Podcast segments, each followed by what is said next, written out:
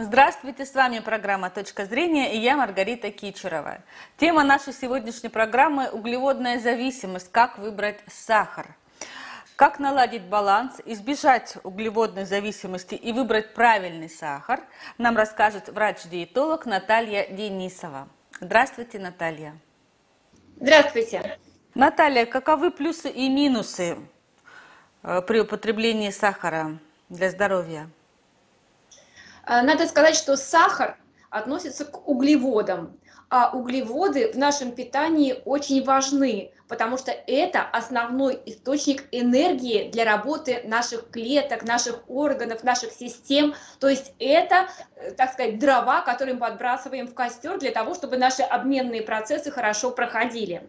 Но сахар относится к простым углеводам, к моно- и дисахарам а избыток именно простых углеводов в рационе все-таки является не очень хорошим фактором в нашем питании, потому что именно избыток, большой, вот, большой избыток простых углеводов превращается в конечном итоге в жир, да, откладывается в подкожной жировой клетчатке и приводит к увеличению массы тела. Поэтому за количеством простых углеводов в рационе необходимо наблюдать и употреблять их не выше рекомендуемых величин.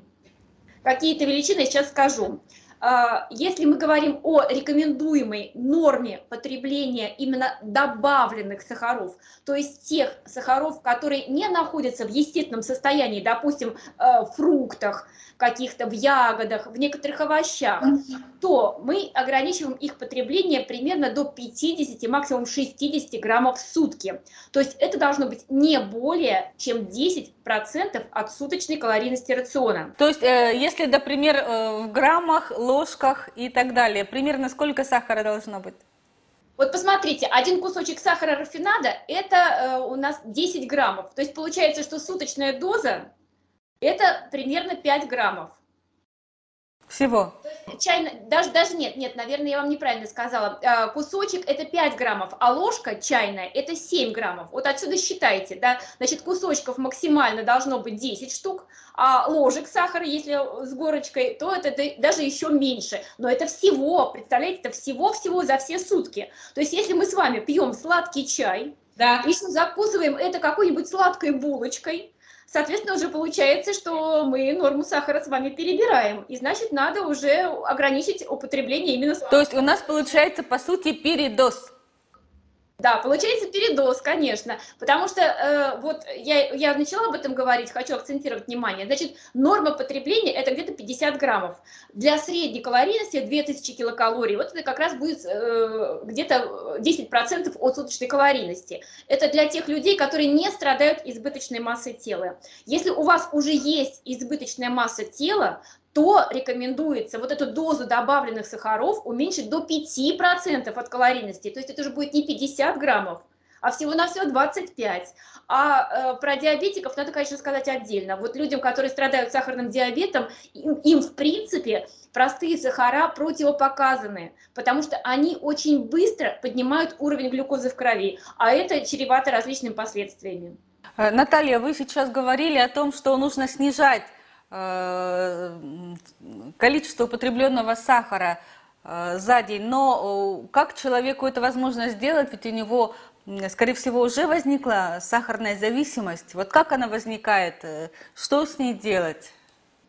Да, вы совершенно правы. Из-за того, что сахар обладает сладким вкусом, он, как правило, обладает еще на нас таким влиянием э, успокаивающим и тонизирующим действием. То есть для того, чтобы э, получить какое-то удовольствие, мы, как правило, съедаем что-то сладенькое. Действительно, уже замечено, что сахар обладает свойством увеличивать количество эндорфинов, то есть гормонов удовольствия в крови. Именно поэтому мы часто стресс заедаем чем-нибудь сладеньким. И людям, которые привыкли к большому потреблению сахара, бывает не просто от него отказаться. И здесь, конечно, очень большую роль играет вот такое осознанное снижение потребления сахара, то есть мотивационное потребление. И в этом плане мы рекомендуем заменять сахар на э, другие более полезные углеводы. Конечно, в идеале нам простые углеводы стоит ограничивать, а увеличивать потребление сложных углеводов. Но дело в том, что сладким вкусом обладают именно простые углеводы, а сложные, они не обладают вот таким приятным сладким вкусом. Поэтому здесь хорошей альтернативой будет просто обычный рафинированный сахар, который мы привыкли с вами добавлять, допустим, в чай или в кофе или в другие напитки, или, допустим, какие-то сладости в виде пирожных, конфет, каких-то других кондитерских изделий, заменить более полезными, но тоже со сладким вкусом продуктами. В частности, это могут быть фрукты или сухофрукты, в которых сахар содержится в естественном виде. Угу. Наталья, а вообще можно ли полностью отказаться от сахара? А, насколько полезен этот отказ? Можно ли чем-то уже заменить сахар, вы сказали, но хотелось бы поговорить именно о пользе или э, вреде отказа от сахара.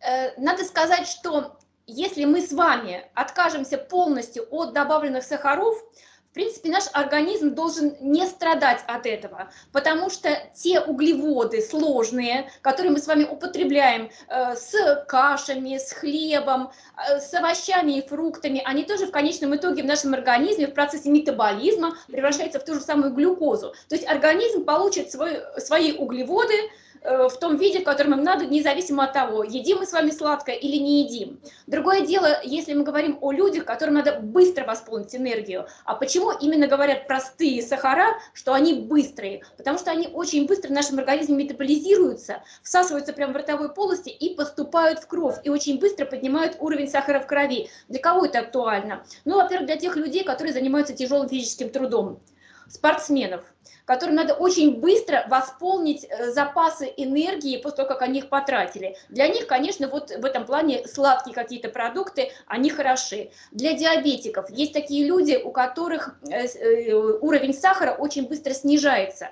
И вот это вот снижение до критического уровня, оно опасно тем, что человек может даже впасть в кому. И поэтому для этих людей, вот да, парадокс, с одной стороны мы говорим о том, что им углеводы надо ограничивать, да, но есть такое течение диабета, когда действительно падает резко уровень сахара, и человеку надо обязательно что-то сладенькое положить в рот. Это уже как препарат скорой помощи получается, кусочек сахара. Вот для них, да, это необходимо. Для всех остальных отказ от сахара никакого вреда для здоровья совершенно не принесет. А наоборот, чем меньше у нас будет простых сахаров в рационе и чем больше сложных углеводов, тем это будет полезнее для нашего здоровья и для нашего веса. Угу.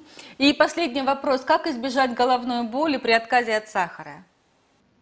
Э, дело в том, что не надо, наверное, пускаться в крайности. Если мы с вами привыкли пить чай с чем-то сладеньким, а потом мы вдруг резко решили, что мы худеем и, и сразу же резко отказываемся от сахара, да, вполне возможно такой синдром отмены, который может выражаться и головной болью, и ухудшением настроения, и нарушением э, сна, то есть вот такими вот неприятными симптомами. В этом плане, во-первых, э, хочу сказать, что, может быть, не стоит вот резко совершенно отказываться вообще в принципе от сладкого, это надо делать постепенно, и организм приучать к этому постепенно. А во-вторых, наверное, самым лучшим вариантом будет именно найти какую-то полезную альтернативу сахару.